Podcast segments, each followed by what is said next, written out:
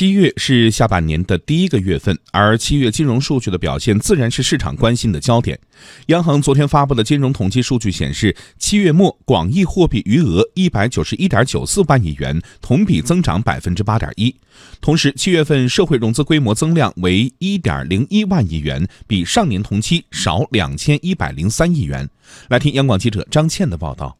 央行数据显示，七月份人民币贷款增加一点零六万亿元，同比少增三千九百七十五亿元。分部门看，住户部门贷款增加五千一百一十二亿元，其中短期贷款增加六百九十五亿元，中长期贷款增加四千四百一十七亿元。而一般来说，住户部门贷款以短期贷款为主是比较正常的。央行金融研究所首席研究员邹平作分析，从货币供应量和贷款增量来看，宏观经济整体需求还存在不足。从这次这个整个的报表来看呢，我们仍然感到整个的宏观经济的需求啊是不足的。呃，实体经济啊，呃，需要在调结构啊、稳增长方面加大力度。我们的实体经济的需求啊，经济企业银行呢放贷款呢，它一般它还是根据企业的效益、根据企业的这个发展和需求来放贷款。从贷款结构来看，住户部门中长期贷款增加较多，增加了四千四百一十七亿元。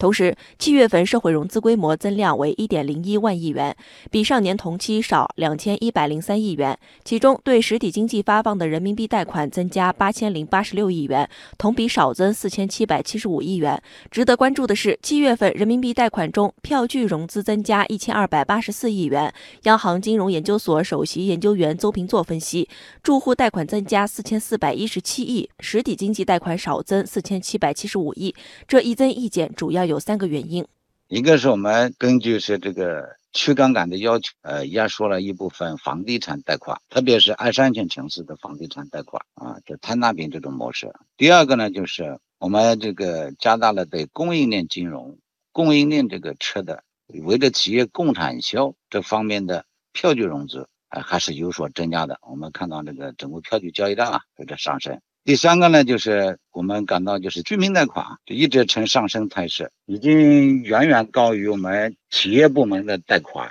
这个呢，反映这个整个的银行这个资金啊，贷款这个居民化啊，主要是消费贷、按揭贷和这个信用卡投资。邹平作认为，防范风险的能力决定我们在向实体经济放款的能力。金融部门要进一步加大对实体经济的支持力度，要把服务做到家，提高服务水平，同时加强对消费型贷款管理力度。